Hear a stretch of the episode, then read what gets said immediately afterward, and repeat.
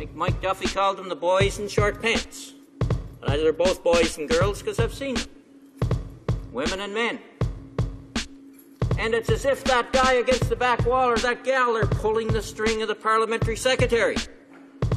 And and uh, and and I am serious, and you know that's what, and the member knows that's what happens. It happens at my committee, and uh, and and members follow that direction, Mr. Speaker. They are members in their own right. They can stand on their own two feet.